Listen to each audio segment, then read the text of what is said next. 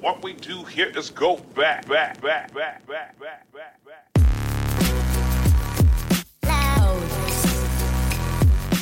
It does no service to creating value for people where I came from if I won't say where I came from. And so nobody thought any thought this movie was going to work, and it did.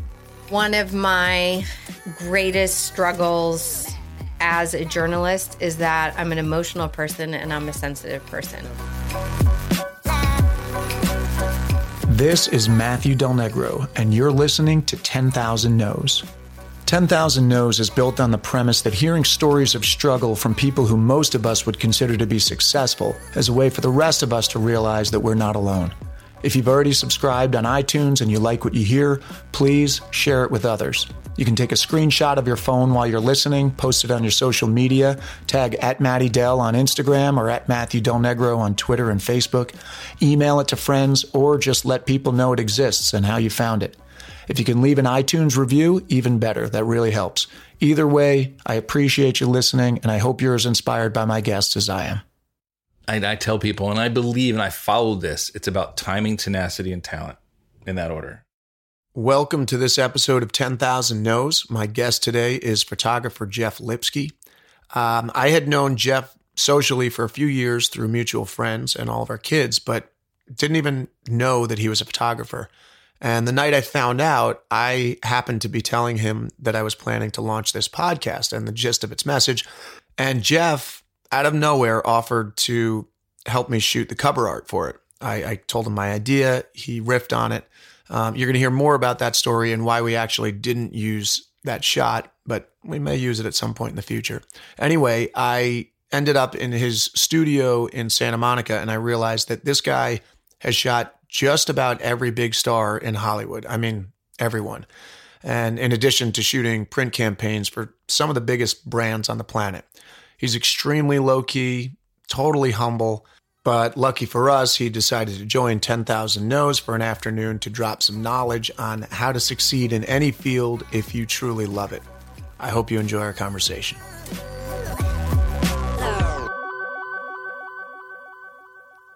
So anyway, thank you very much for No. for being here. My Appreciate pleasure. it.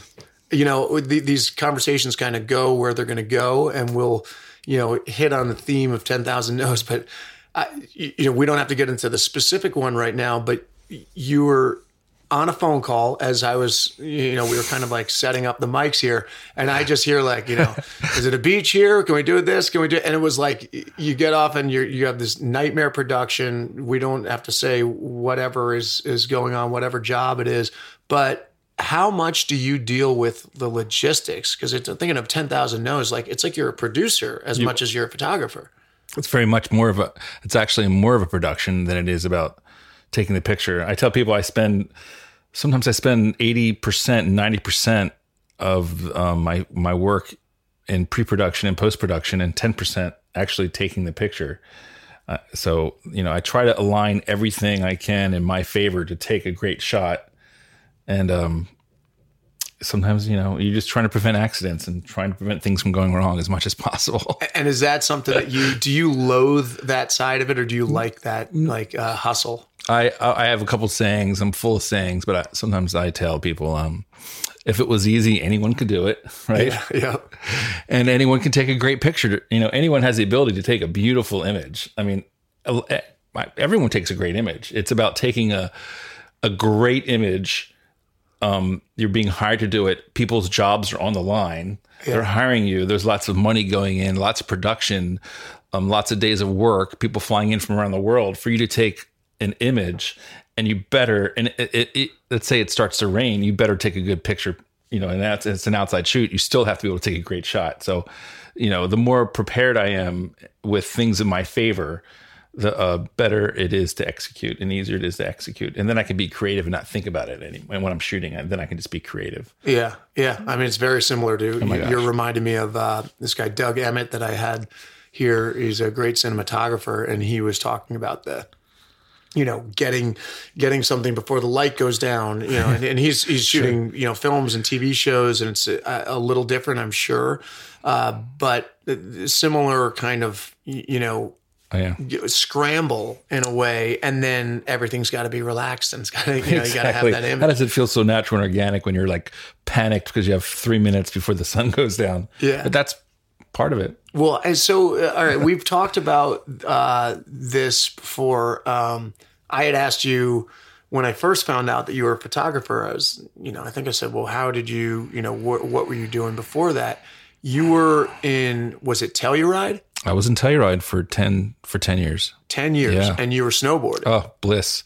And I was one of the original you were- snowboarders Really? on the mountain because they just had let snowboarding, you know, the snowboarders ride their terrain, ride on on the mountain. That's how long ago it was. What? When was this? Um, this was in 88. 88. 88. 88. 88 to 98. 88 to 98, the heydays of Telluride. And everyone still talks about those years. That was it. That was the, I've still never skied moment. Telluride. Never oh been. God. oh my God. So 10 years of, oh, and also being a fly fishing guide as well. I love saying that because that was like Fly fishing my guy. greatest passion. So where, so let's go back. Where did you learn? Like, where did you learn to fly fish? That's a pretty specific skill set. It- Where, I know. where'd you grow I up? know. I mean, Baltimore. I mean, there's not many Jewish fly fishing guide snowboard instructors. you know, I'll tell you right. Um, I guess this. I guess um, you know the river run, literally runs through the town, and I've always been. Fa- I ne- even, didn't even know what fly fishing was. I had an idea, and uh, I had a. I have a very good friend who was probably one of the best fly fishermen in the world, and today he's still he's probably the best. Really? His name is Frank Smethurst. He's like one of the greatest fly fishermen. He does movies and Was he like a incredible. consultant on? he was like, a consultant. He was my friend. So um, kind of uh, he might have been actually. Yeah. he might have been. Um, so we would. He was my fishing buddy, and he. I just learned everything from him, and he was a guide as well. And then there was a tight knit uh, fly fishing community, and we all fished together, and you know, became a raft guide.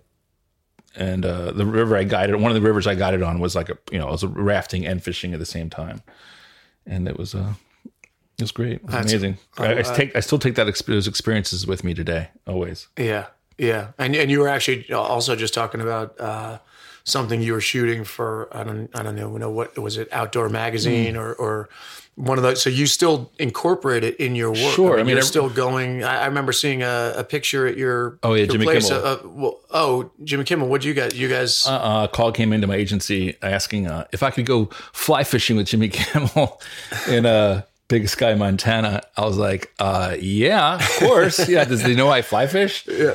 did he know? Did, Uh, no, I let him know. I, I, I just sugge- let him know that I do like I did I did fish because I did well, the, the one I was going to say was uh, what? What was the Tony Hawk. with Tony Hawk? Oh, did yeah. you or you snowboarded with him? snowboarding. Uh, I mean, that's amazing, dude. Still one of the greatest assignments of all time. Came in from Men's Journal, and the photo editor gave me an email, and I still have the email saved. It said, um, "Can you go um, snow uh, heli snowboarding with Tony Hawk for a week in Alaska?" And then the last sentence was, "This is not a joke." I was like, "Oh my god!" So um, Tony and I went um, heliboarding for a week in Alaska. Holy. And I, I think I spent like 30 minutes taking pictures. And Yeah. we just rode the entire time. Did you get good pictures? Uh, yeah, I got great pictures. So would you say that? Um, would you say? I, I'm guessing that one of the things that makes you so good at what you do is exactly that. That you're you're a nice guy, you're a fun guy, you're you're you know a lot about a lot of different things, and people probably feel at ease with you, and then you can get the shot. So you can go, you know, snowboarding for a week, which is awesome for Sure. you because Yeah. you you get to snowboard with Tony Hawk for Exactly. a week, Oh, yeah. and then you take a couple pictures. But he wouldn't necessarily be that great with the pictures if he didn't really enjoy you and feel trusted. Well, people, that's part part of being a photographer is being trusted and you know being able to get along with everyone and you know believe it or not as you know most actors hate getting their photos taken a lot of people do no one particularly actors because they're standing in front of a camera that's not moving and i'm telling them to do the opposite of what they normally do Yeah. stare into the camera Yeah. and um, it's also it's even harder when a lot of magazine covers which I, i'm grateful that i get uh, the opportunity to do um, it has to be some sort of endearing um, good moment for people to want to buy, purchase the magazine. And so that actually requires me to tell people, and I hate saying this, to be happy or, you know, to actually have an endearing look, us i dare say smile. So how do you non cliche tell someone to stare into the camera and give me a smile and take your picture for a cover of a magazine? So it, it basically comes it, it comes down to like hanging out and taking pictures and then capturing a true genuine moment of them feeling that way and not not making it forced, and that takes time, and that takes, um, uh, you know, you don't have much time, but to build a relationship with someone in a little bit of period, in a small period, is it something that you you know Yeah. you have to do. Yeah, and and now how many like how many images, Uh, for example, on a, on a on a typical like a, a magazine cover that I'll see at the supermarket. Okay. how many shots did it take to get that cover? it, it changes and it depends on strictly we're talking editorially so it depends on um, the magazine. Because um, nowadays magazines are actually obviously dwindling away so they do more cover tries because they're trying to appease an audience. Or they're they now like test the covers to see which one responds better. So they want more and more pictures. So i, I almost want to say i could shoot about oh you know 40 40 gigs and that's a lot so um i don't even know 4000 captures 5000 Four captures. captures for could be up to 4000 captures cover. to do a cover and a couple insides Yeah, you know i mean that's it's amazing. ridiculous that's amazing. But, but you know what? It's like when people come to visit uh, a film set or a TV set, a lot of them are underwhelmed by the experience. Mm-hmm. like, God, it's so boring. You guys just you know sit around and wait, and you do it over and over and over again. And you're like, but that that is what it is. So it's, that's what it just is. kind of your version of what's happening, uh, you know, on a film Mm-hmm. set. Um, back in the old days when you shot film i shot um 10 exposures per I- shot 10 exposures per roll with my medium format camera and i would do four rolls per setup so that'd be 40 exposures which is unheard of today in the digital age because film was expensive and when 40, you sh- and- exposures. yeah, a- and back when we shot film, not to date myself or anything, and I still shoot film in large format, medium format, still to this day because I love it. Um, if you shot it in black and white, it stayed black and white. you know, you, know Yeah. that was that was it. Like there was no Now going you- back. yeah. You know, now it's always you see a lot more color imagery because everything is uh, can be either way. and Most people want to see color for some reason Yeah. more now. Yeah. So And so so let's let's go back to like how old were you when you did you always know you were going to be a photographer or want to be Hmm. a photographer or or is this something that kind of like randomly came about or You know, I never. Uh, and when I was in high school, I think in ninth grade, I took a photo astronomy class, and I learned how to develop film, and I learned how to you know take pictures of the stars. I got a manual camera, and I had the bug. I had a dark room in my house. I just loved photography in general, and did your parents my parents, my, you know, my my mom is like the archivist of our family, and she always was taking pictures. And you know, I grew up with with hundreds of pictures of our fa- of our families, and my mom was the one that responsible for all of them. So she was always going through albums, and I love that tangibility of a photograph in the past. So I that's primarily where I got it from was my mother, but um, and did she teach you kind No. of uh, any of the, the no, no. I mean, I took one class in college, and then when I moved to Telluride, I didn't, I didn't even think about photography. I just thought about you know snowboarding and fly fishing was my primary focus. But the one thing I um, wanted to want to say is that I learned that if you love something, you become good at it, and that's kind of like the heartbeat of why I became a photographer. That's something it took me 10 years as as you know being in the mountains and I was, you know, climbing peaks and doing all these things. I became very accomplished at snowboarding and I became very accomplished at fly fishing because I loved doing it. yeah And so I had this epiphany one day. I'm like, "Oh my gosh, uh, I think I want to be a photographer cuz I love photography and I think it's the only thing that I could possibly do besides fly fish and snowboard because I had that passion for it. And I said, if I love it, I'm, I know I'm going to be successful at it. I didn't even have a doubt. Yeah. Yeah. That's that's uh I I I agree with that. know? I mean that's um that's kind of my philosophy as well. Um I, I it's it's great to hear that because I don't think I think a lot of people you know will say that you know you, you could say that but you actually are an example of that you know and and to do it on such a high level um and and you know I'm wondering right before we started, you I have a picture over there with Jeff Bridges and um not me with Jeff Bridges, a picture of Jeff. Bridges. And you said you've shot him. Uh now I know he is an avid photographer as well, Oh, yeah. right? I mean, Oh, he yeah, he has sure like uh, all this. He's been shooting on all his sets, right, for years and Yep. years and years. Did you guys bond over that? Oh yeah, I brought um, special cameras. I love. I sometimes I, I do a little research who if uh, you know if I'm shooting when I'm shooting someone if I can, and I knew that he was a photographer himself, so I brought all my old large format, medium format cameras. and I shot him. Yeah, he loved like it. a He kid in lo- a oh, yeah, candy he store? loved it. He loved it. He loved it. Yeah, yeah. I mean, it's still you know every once in a while I break out the four x five and shoot some film. I just did it with Luke's with uh, Mark Hamill. Yeah. Oh, yeah. I saw Yeah. that on, on Instagram. Yeah. You got it. I mean, Luke Skywalker. You got to put him on medium format. It's I mean, crazy. large format. Well, that's what's so what's so uh, crazy is that that I didn't even know that you did this for so, for years, you know, and then to see all the people that you you know that you shoot, it's uh, it's it's really it's interesting, and it's also you know uh, I'm it's it's kind of like this this great dream job, and yet um, Yeah. you know I know that it's got to have a ton of headaches with it. I'm sure you're dealing with all kinds of personalities, and you're dealing with all kinds of logistics and schedules and all of that stuff that could you know stress a normal human being out. Um, what what is it? I guess you, you know you kind of found this, let's say ninth grade, even if you didn't really fully realize it then. Um, what did you?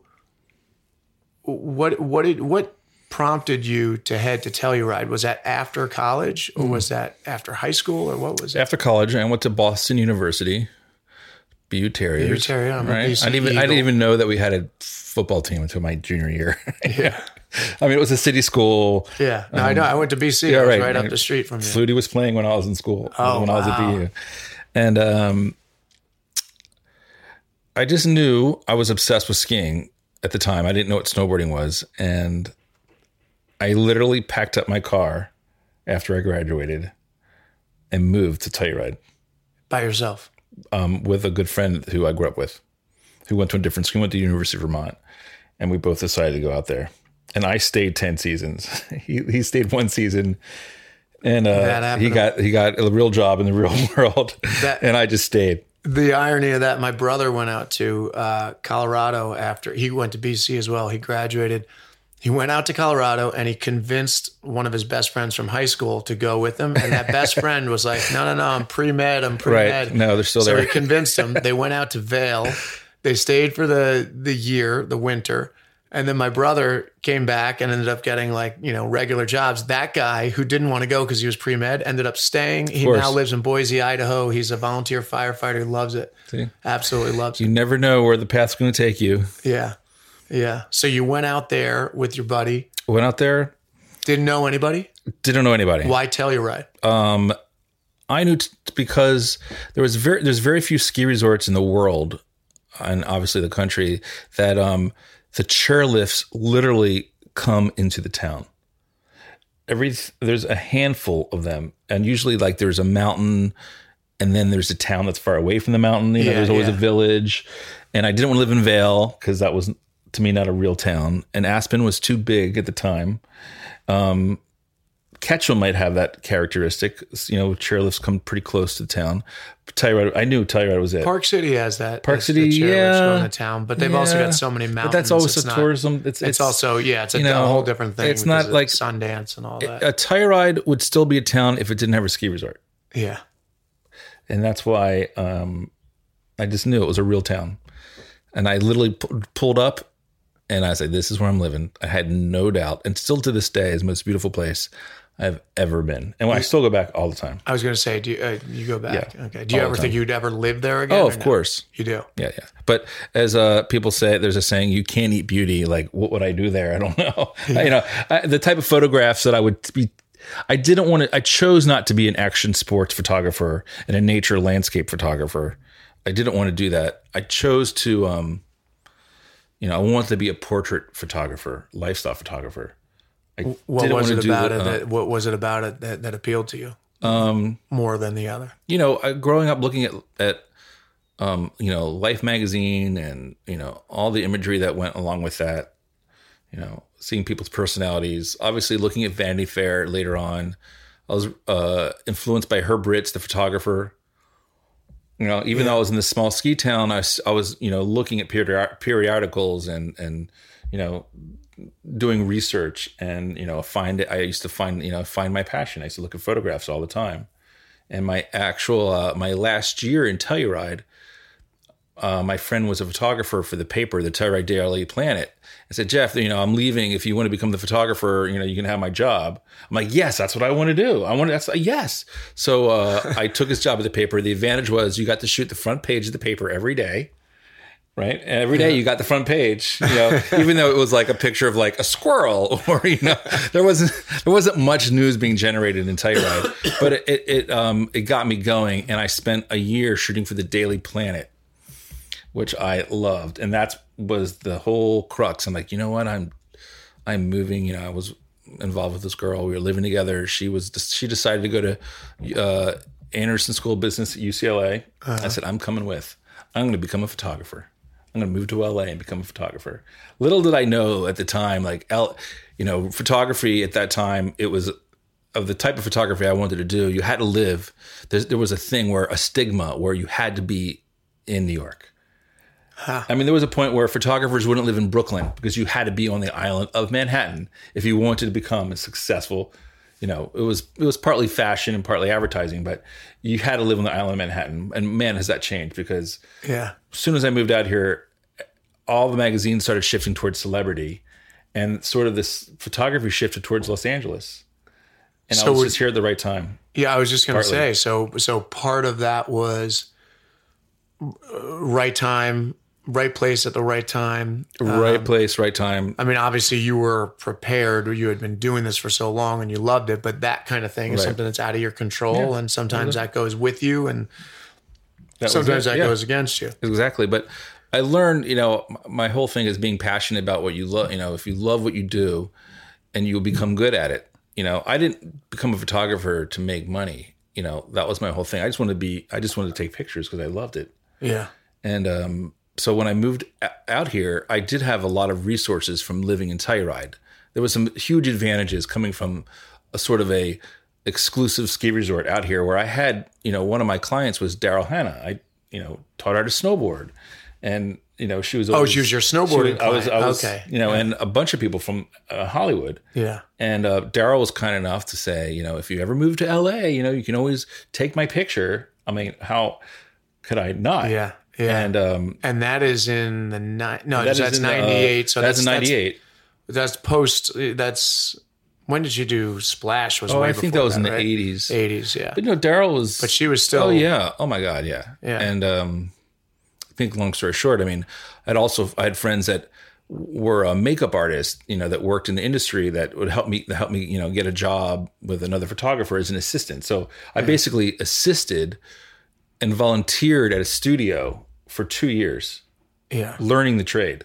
and and what was that like because that, that's what i like want people that are listening to hear because it's just so easy to go like oh yeah this guy's shooting all these stars and it's great it's like you one there, oh, there's all that time in in telluride which maybe you didn't even uh, oh, realize yeah. at the time but that's kind of an incubation Oh, period because sure. those are the relationships that Relationships and but you then know, the, the assisting you know the what was that was, like huge. It was everything, and I recommend. You know, I, I I'm for I'm lucky enough where I get asked to speak.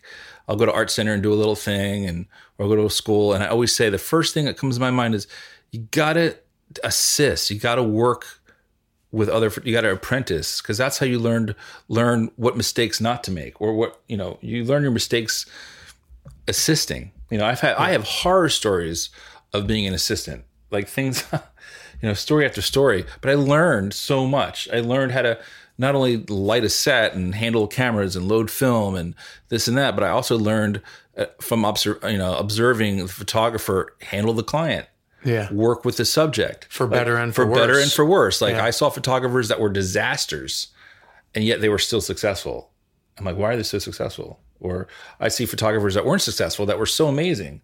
Why weren't they successful and they're so good at what they do? Like everyone has their niche and everyone does you know what things was differently. that you think that would make a like when you say someone they were they were terrible to the clients and then they were still yeah, great they were mm-hmm. just great photographers they were sometimes they just knew how to capture they the knew how to image. capture the image. Some, and that was a different age. You could be a photographer and be a total ass. I've seen people be so mean to the client, so mean to everyone, but the end result, they took a beautiful image and they would get hired again. I was like, God, how can I, I could never do that? Like I'd have to t- treat people nice. You know, there's always people who are, are not nice and they're they just do whatever they can for themselves to get that that great image. And you know that has changed. You see, there's photographers that are not being hired because people don't want to have them on set because they're not. Why should they be around someone who's not nice or Yeah. is being mean to people just because they can get a good image? And it's about being able to do both. It's about being compassionate, being, you know, working with someone and collaborating with someone to get a nice image. Like when I have a subject that is feeling really uncomfortable, I will never try to push them too hard. Like my goal is to make them as feel as comfortable as possible so that I can get a beautiful image from them. Some people will push a subject in the opposite direction because they want to get something you know, they want they're they're pushing them too hard and they want to get that angst. Yeah, yeah. Which I respect in in art form, but that's not who I am as a person.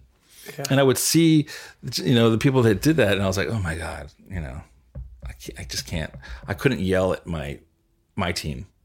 You know, I try to treat people how I want to be treated. Yeah. What. But do you, you must run a, a tight ship, though. I mean, I imagine yeah. you wouldn't get anything done if you weren't able to give orders and be Oh, sure. specific. But but you just do it in a way a, that's kind. there's a right way to delegate and a wrong way to delegate. And, Yeah. and also knowing, you know, it's soon as um, a magical thing happens, as soon as a camera goes in a photographer's hand, they change. They change no matter what. Like because you get tunnel vision and you're looking through this little viewfinder, and you you're trying to get the shot, so you wind up yelling and you're trying to do you you're trying to explain what you need on set to get the image that you need. And part through experience is learning how to communicate with people around you, behind you on set, and communicating with the people that are in front of you, like your subjects, and having it all come together. Unlike shooting a, on a film, you know, where you have a gaffer and you have a cinematographer and everything. A photo- well, the beauty about being a photographer is you're sort of everything. Yeah. You know, you have your team of people around you, but you're physically taking the picture with the camera. You're physically changing your lens. You're physically talking to your subject. You're Yeah. physically talking to the crew behind you to change the lights. So you're sort of like a one man band. Yeah. And that's the attraction of of this art this what I do is like you kind of have full control over everything. And if you don't if you're missing any of those components, sure you can fill them in with people that are experienced, but it's the great photographers that I loved are the ones that can do it. They know how to do it all. yeah. And that's the school of thought that I, and those are the people that I used to work for as an assistant. I, I was going to say Yeah. you you had told me there were some some names that I I knew uh, Mm-hmm. that you worked for, and and how did they who who were some of the ones where you really learned some lessons, and what what were those lessons? my you- butt. Um, you know, I worked with it's so such a great range, which was so nice. I didn't work for one photographer for two. Yeah, I worked for some photographers for a couple of years, but during that period, I would always work with others too, because it's nice to have a contract, compare and contrast. Yeah. You know, I did a lot of the Rolling Stone covers with Mark Seliger. I did a lot of um, the Vanity Fair and GQ covers. I worked with Sam Jones, a lot of local people. Um, Albert Watson, I got the privilege to work with on fashion shoots. Wait, is Sam Jones the same Sam Jones Sam that lives up does the street. Does, and, and does he do? Sure. uh, he has the, Yeah. the thing Uh-huh. on um, the interview yep, show. yep, yep. He was one of the last um, f- um, photographers I ever assisted. I didn't realize that he was a photographer first. And Oh, yeah, he's the he was guy. big He in has the the interview show now, right? Yep, He- yep, yeah, I saw yeah, him yeah, yeah. interview He's uh, Ron man. Howard. He's great. Yep. I call it. We talk all the time. Oh, I didn't realize that. Um, so he, he was what? What are some of these lessons? Just watching how they how they dealt with the the clients. the client, and- the, su- you know, the subject, and you know the- their their approach to the whole thing. What you don't see as an assistant, though, is you know sometimes you would work with a photographer and you think all they do is take the picture. I'm the one that lit the set. I'm the one that did everything, and they just walk up and they take the picture and they just push the shutter down. But it's that's ignorance as an assist as I was as an assistant sometimes where I didn't realize the the work that went into and the creativity that went into before the shoot. Everything they put they put everything together and it was already done. You know, they they already did their work. yeah. And then they walk on set. And it, it can appear to be that way. Like sometimes I just walk in studio and the camera's there and there's my subject and I'll take the picture. But I painstakingly went through you know, the clothing beforehand. I knew what clothes they were going to be wearing. I knew what this, what sets we were going to use, what color the backgrounds were. I knew the film that I was using. Where the ex- already, you know, already discussed lighting diagrams with somebody else of what the light is going to be like. So all these things that not everyone always knows, you know, what I had already prepared for. But in, it just appears that I'm just walking. That you're just walking in, yeah. But I'm doing my, you know, I spent sometimes I'll spend 20 hours in production, pre-production before I do the shoot, and then the shoot takes half hour. Yeah, it's very similar to my business. I mean, all, the the I always say the actual acting is like the joy that you get to do, you know. But, but it's it's putting up with well, it's not putting up with because actually the the preparation is um on the on the right jobs especially the preparation is a lot of fun you know when you're when you're really Yeah. for me, you know, people will say like, "Oh, how do you memorize lines?" You go, "Well, it's not really just memorizing lines. That you know, hopefully, it's not that. Right. It, it, it's there's a Right. lot more be that's going last into thing. it, so that it, when it, when you when you do show up, it feels like it's seamless. But Right. you know, it's not. It's not just like you just pop up and people like me, when I see an actor doing a long monologue, I'm like, how do they memorize those lines? It just It's so funny. I can't, Everybody- it blows me away. That's I the number even- one question that anybody who's not an actor will ask. And I always say, well, what do you do for a living? And then they'll say, you know, I'm a photographer. What I'm like, well, well, how do you know how to operate that camera? Exactly. You know, how do you know how to light it properly? It's like that's what you do. That's that's the training you've had. That's the experience you've had.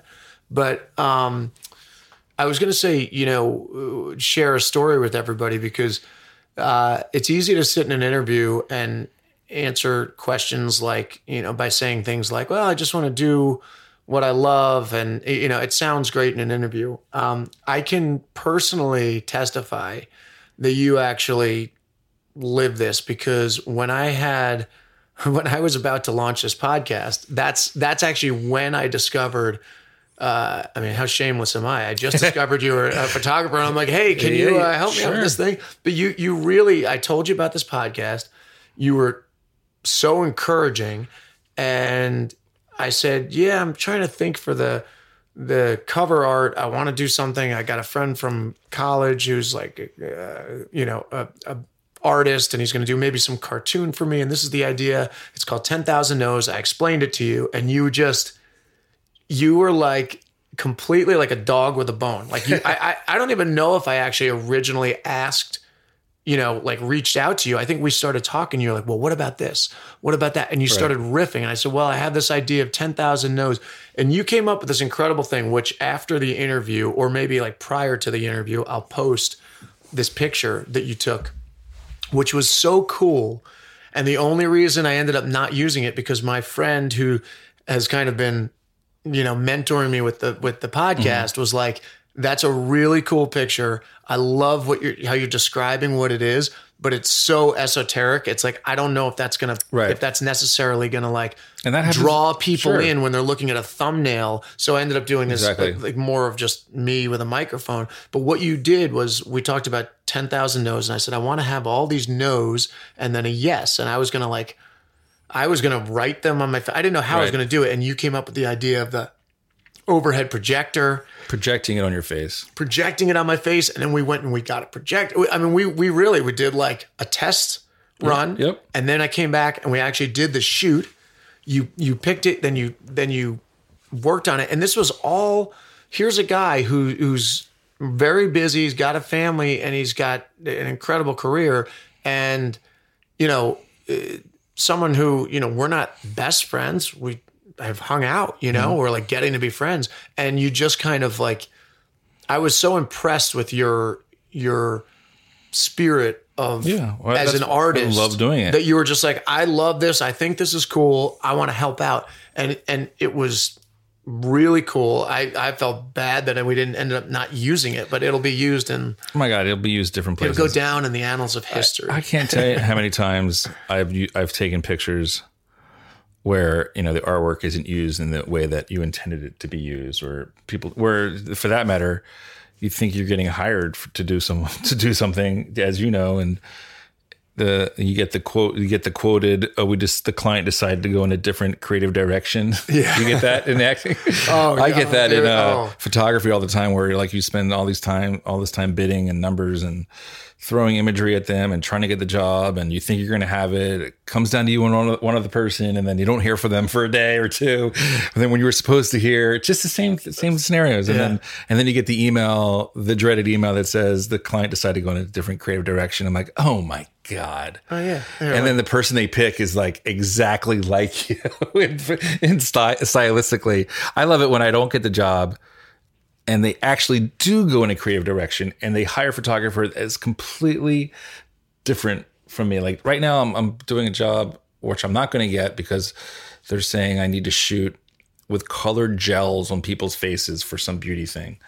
And I originally it was just beauty, and it was just a, a celebrity. I'm like, right up my alley, got it done. And then they're like, oh, we're not sure about. He doesn't really shoot gels on people's face. You know, the gels meaning color on Yeah. people's faces. And I'm like, well, all I have to do is put a colored gel on a light, and I can. It's really not that hard to do. I just don't aesthetically do that. Yeah. It's not appealing to me, but I can do it. But then this person needs to see that. The, the the clients need to see can he do that, and if I don't have it, I'm not going to get it. So yeah.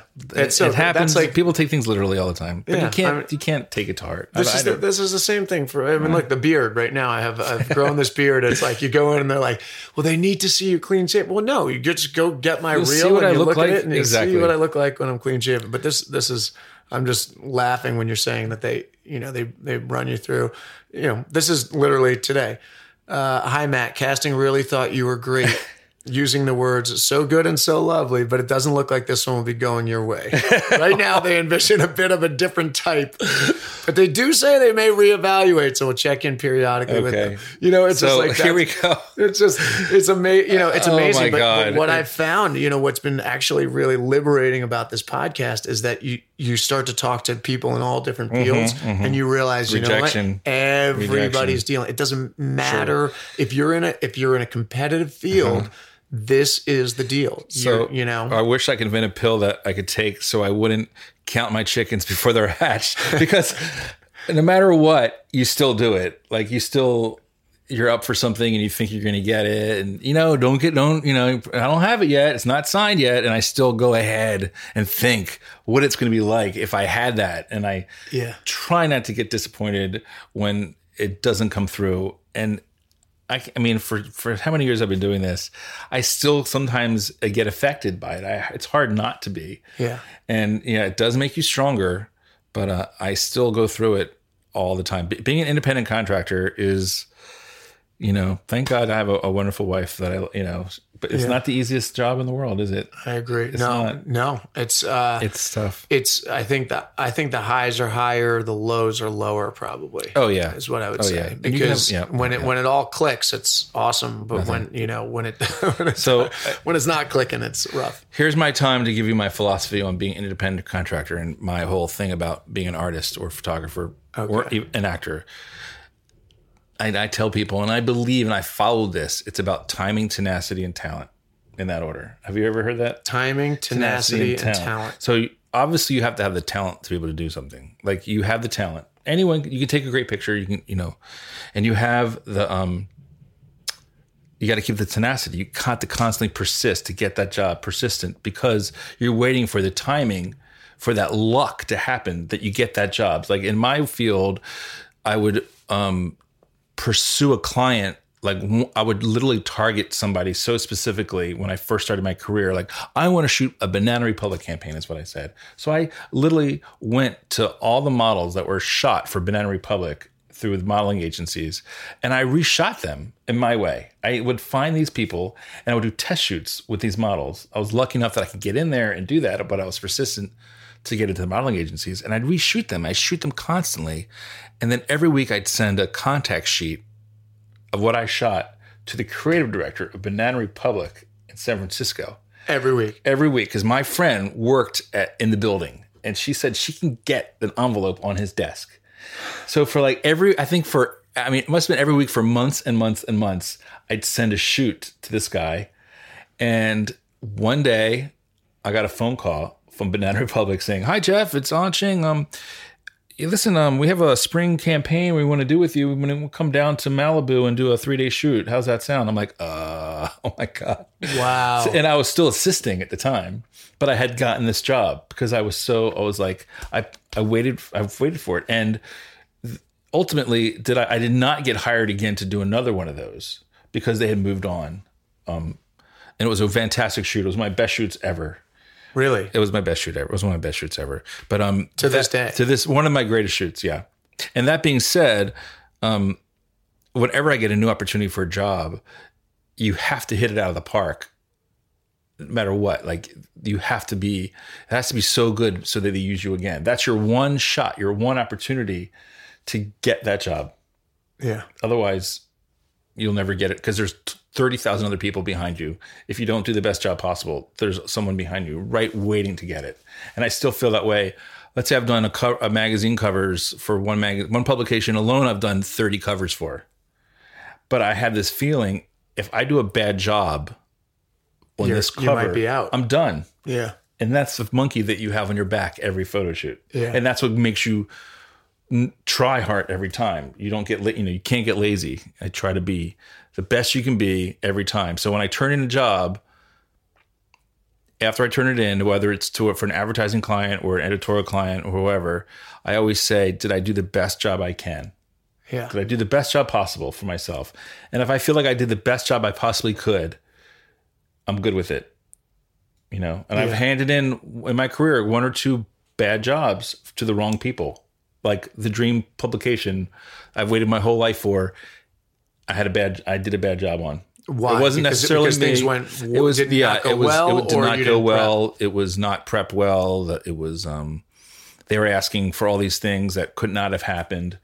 And I realized that as soon as I was on the shoot, I waited my whole life for this one client and I handed in a bad shoot. It was not my I did the but I said, did I do the best did I do the best job I could have? Like under the circumstances, I literally felt that I tried my hardest and I was okay with it Yeah. because I did the best I could. If I felt like I slacked or I was lazy, then Yeah.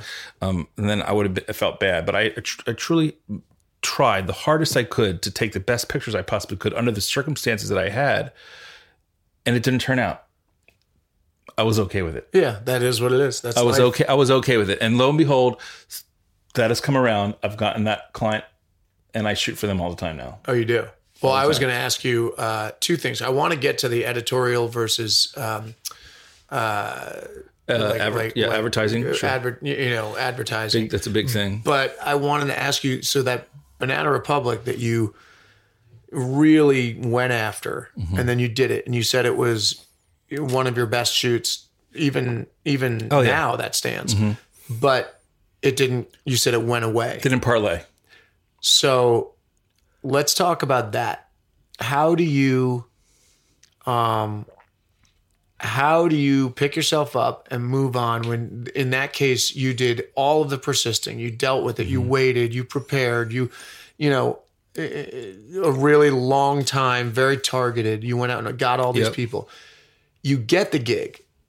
Not only do you get the gig, you knock it out of the park, Yep. Yep. and then nothing after that. I mean, How do you? Yes. So how do you walk Okay. away? so Or did I'm sure it led to other things. it things. led to other things. So any- anything I do, uh, it's all about getting good imagery. Like I was able to use that imagery to get to parlay that to other jobs. I was able to cultivate relationships with people that were on that job. So there's other things that come from it. I think I, at the time I was too young, I was too inexperienced to have a job that big. I like pulled it, I pulled it off, but I really didn't have. I was a rookie. I And you I think was, that they- I was an utter oh, so- rookie. Um, I, I'm not sure. Do I'm you think sure. that they thought like, oh, he did it, we got lucky, he got this, but he's not going to be able to turn this stuff out consistently for us? I've never have really ever given it that much thought about Yeah. why I didn't get hired again with that particular client. But at the same time, since then, I have done many clients like that, hundreds of them in that same vein. Like I've turned that experience into a learning experience, and I've I'm able to still shoot, you know, in a still familiar way that I shoot today. I mean, I'm still um, I still have a certain aesthetic, and I don't want to get too much into style and stuff like that. But in photography, if you don't adapt with the times, you can kind of fizzle out and become dated. and the trick is to become to shoot who you are, what how you like to shoot, but yet keep up with speed of what's going on currently. Yeah. You know, you don't want like you can look at a photograph in the 80s and go, that was shot in the 80s.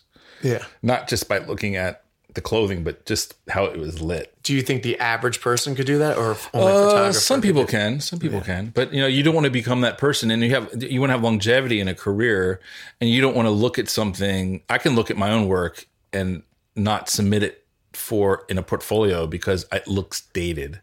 Not because Leonardo DiCaprio looks like he's 12 years old. you, know, where, you know, when you're shooting actors or actresses, it's a giveaway when you show them a picture when, you know, Yeah. an actor is, God, they look really good. they look so young. 14. God, Jeff, you know, out of Jeff when he was in uh, you know, Starman. I was no, I was not shooting when I, I No, I know. But uh you have to be careful. So stylistically you're always trying to, you know, move progress forward and and, and stay progressive in your in your look. But still stay true to who you are. Yeah. And I've always been that person who wants to be that low flame that burns forever or a long time than like that big torch that's going to go out really quick. Because I know photographers that had all these gizmos and gid- gadgets and da da da. da. They became so hot for you know for those few years and then just go away. And I knew that I only wanted to. I wanted to shoot until I died, basically, because that's how it is. Like photographers usually, you never hear of a photographer retiring.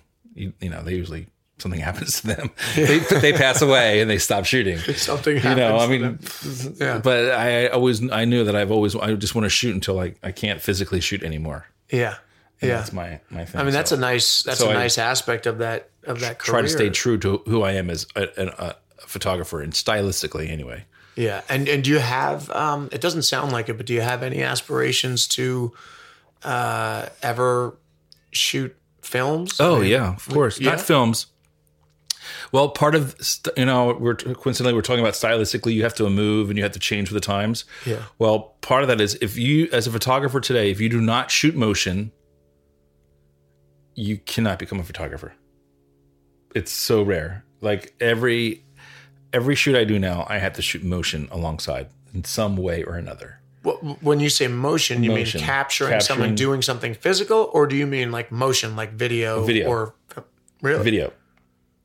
So what do you? You have to shoot. You So you um, do like a video component there to has all to of be shoots? you have to be able to be able to do a video component because um what what everyone's demanding all clients i've lost jobs but i want you know where they're like well let's see your reel too because you're doing a job and then they want you to direct the commercial or they they're looking for both so you have to be able to do both period So have you gone and kind of trained or on the side shot things just to start to Sure. like, do your own little Yeah, school? I- mean, I- like, I- I was you like a always- homeschooled guy? I was always extremely intimidated because I, uh, the first time I did my own first motion I did was on a uh, vitamin water campaign with um, Carrie Underwood, and they asked me to do some of the on air stuff, and I was like, no problem, no problem at all. Like I got this. Like, you know, I already had enough to like show that I could do something, and here I am on set, and uh, I'm like, and I had a I had a great DP,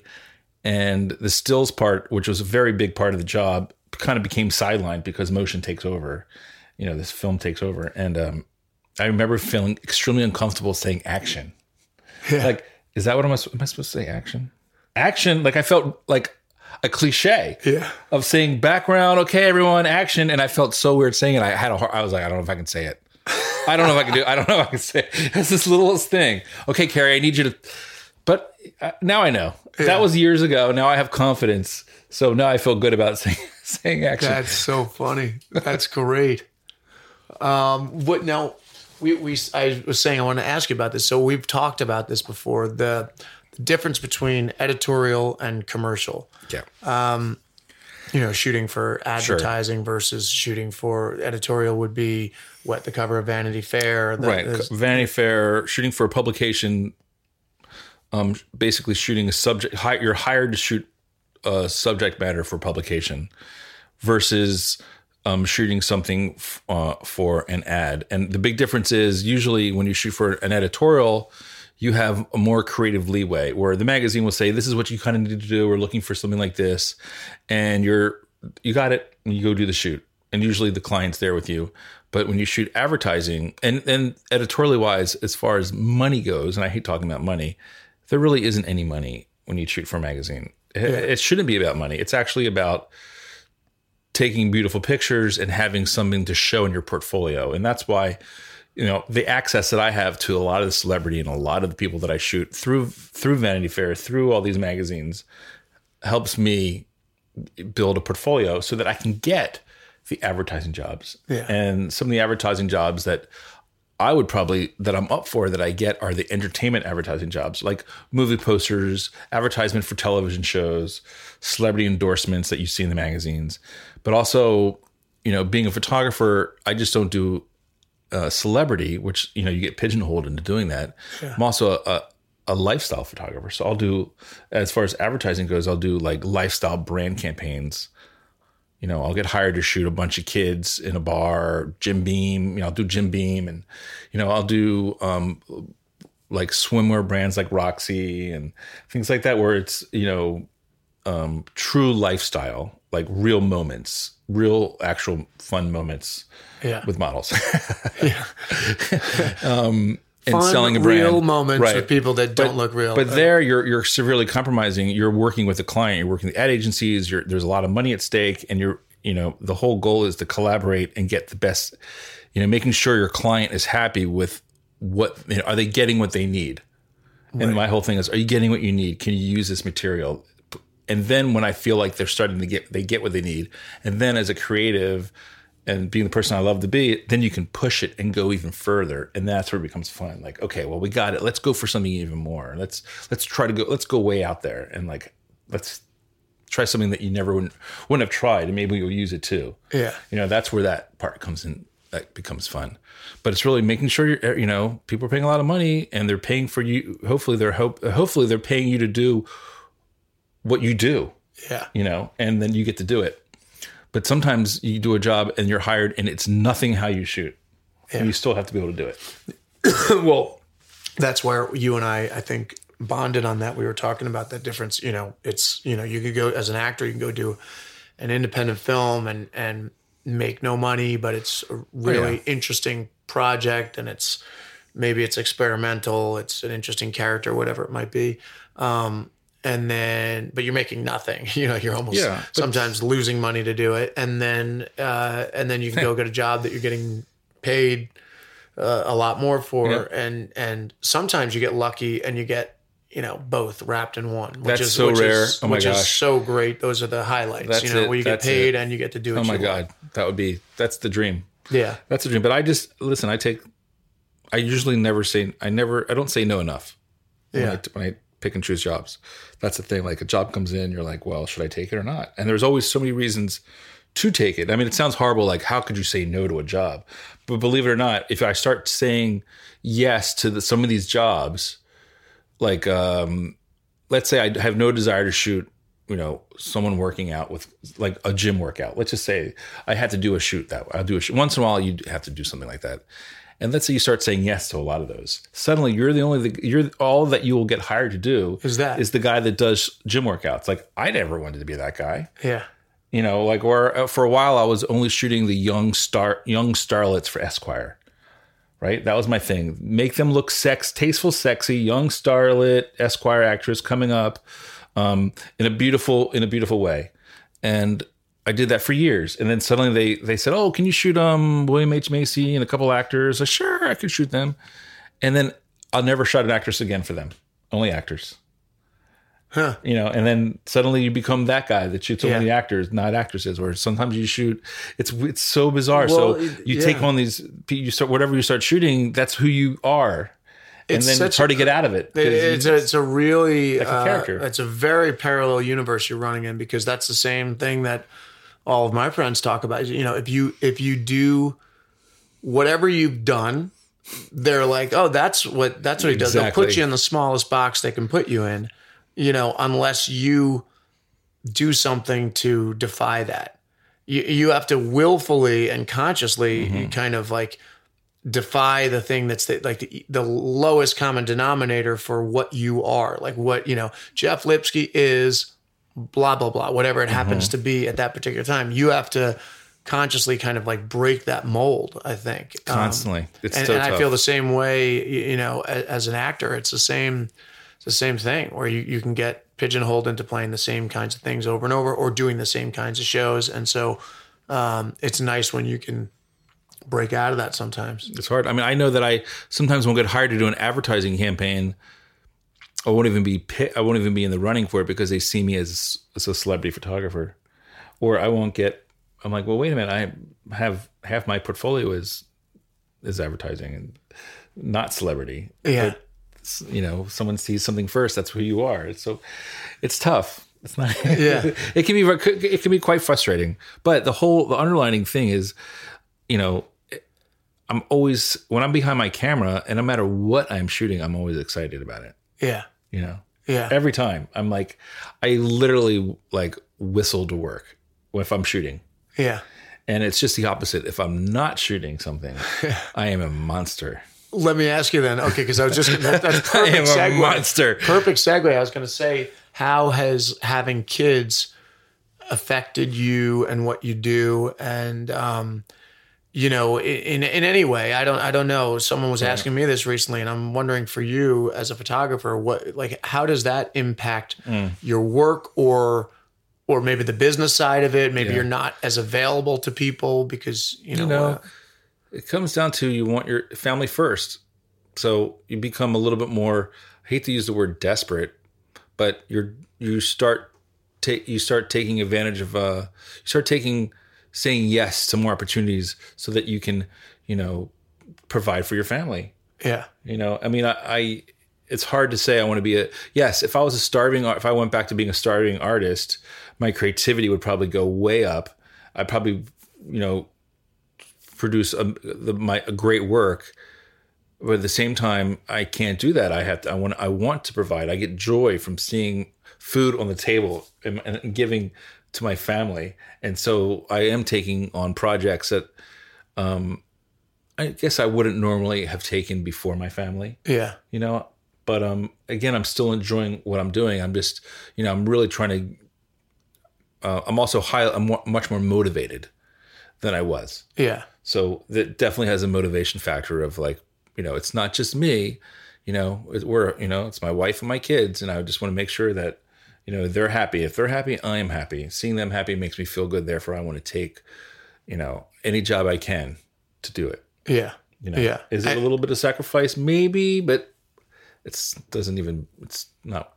You know, it's pointless. Yeah.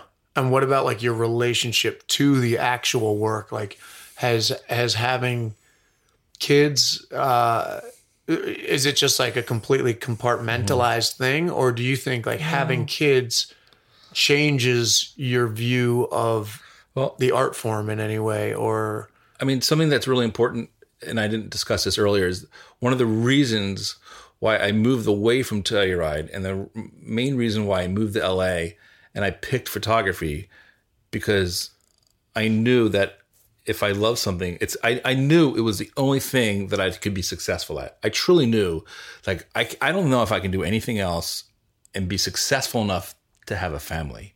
And I moved to LA knowing, you know, I was in my mid 30s and um, I was not a spring, ch- you know, I was not a youngster. I had spent, you know, all my 20s in Telluride, and you know, here I am. I'm mid, I'm 33, moving to LA and tr- becoming an assistant. And uh, most of the photographers I assisted were my age. Oh really A lot of them were. So you had to kind of, like, I'm put your ego aside. Sure, of course. But I I became a chose photography because I knew it was a path for me to become. You know, a I loved it, but also I knew I could become successful at it. Therefore, I could have a family. So really, it's come to. I am. I have fulfilled my dream of having a family because of photography. So now that I have my family, you know, I it's photography is a way to you know to you know to help feed my family. But it's really that was a you know to me having kid like becoming a photographer was that's why i have children. Yeah. That that's allowed you it's to allowed me to have my family. Because otherwise i didn't want to be um um a waiter and a fly fisherman raising a family if i you know knowing that i could do something else. You know, yeah. I could, of course. I mean, I've, but I wanted. I think I just wanted to be able to, to control my life more. Yeah, yeah.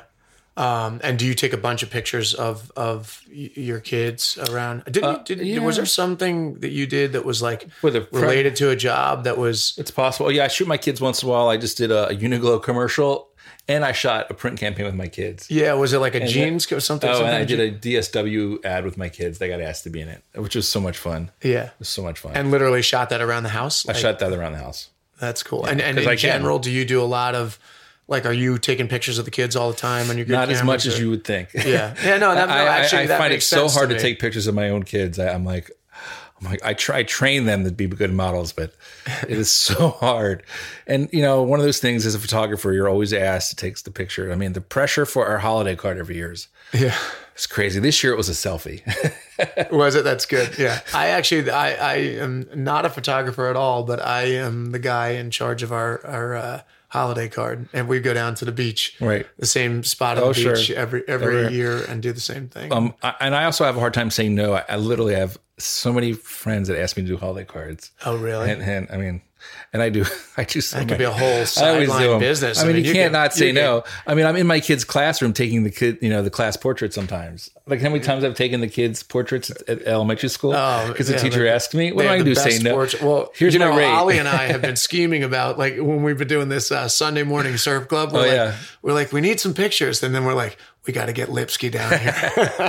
Everyone needs a photographer on their on their. Uh, You'll have to be able in to their group. really capture motion with me because you'll see me like you know, uh, head over heels coming off the board. let me tell you, that's actually sparked a little idea of- mine to say that I would shoot that if I went down in the early morning or whenever. You, when do you do it in the afternoon? We do it. No, we do it in the morning. Uh, Sunday mornings, like uh, Sunday mornings, I'm going to be there because shooting kids with dads, with kids, with surfboards on the beach, teaching group, that right there, that, is, that is as good as it gets. Uh, Look at this, Like, Ollie that's how I Dunn. If you're I mean, listening, I Ollie, uh, we I've just secured us a uh, That's it. a, a, a team done, photographer. done, done. And my, my mind works that way where I'm like, oh my gosh, that's a great opportunity. I shot Ollie and his son Oh, you did personal project. Yeah, that's great.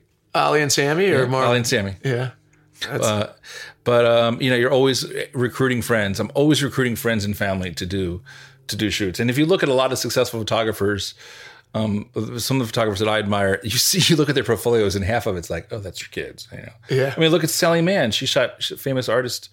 You know, her portfolio is her kids. yeah, You know, everyone has their muse.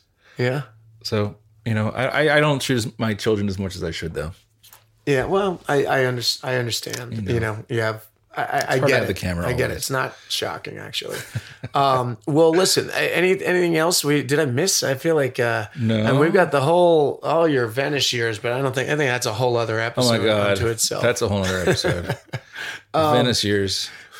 Um, but uh, really thank you so much i mean if you have a, you you drop so much knowledge in kind of a little um in these kind of I, I feel like the overwhelming thing uh, that you you put out there the, the what was it the three t's you timing, tena- timing, tenacity, and talent. Oh, there's one more thing that I've.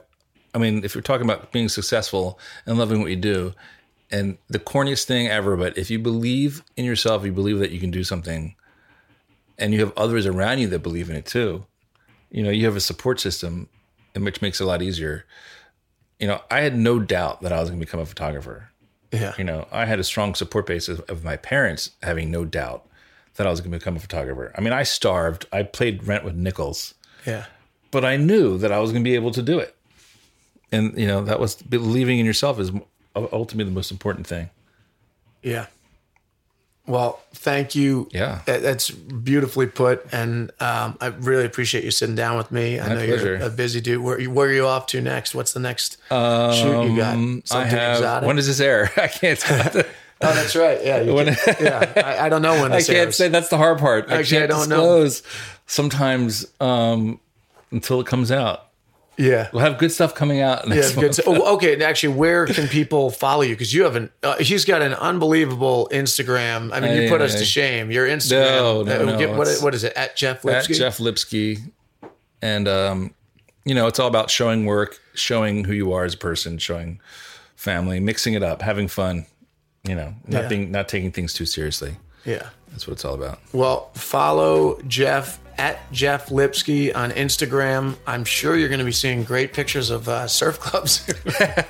um, and uh, really, thank you very much for You being got here, it. man. I, I really appreciate Yeah, it. always. Thanks again for listening to 10,000 No's. If you haven't subscribed to us yet, please do, so each week's episode is automatically downloaded to your computer or phone. And if you like what you heard, please help us get the word out by sharing it with your friends and family. We'll see you next week. Thanks.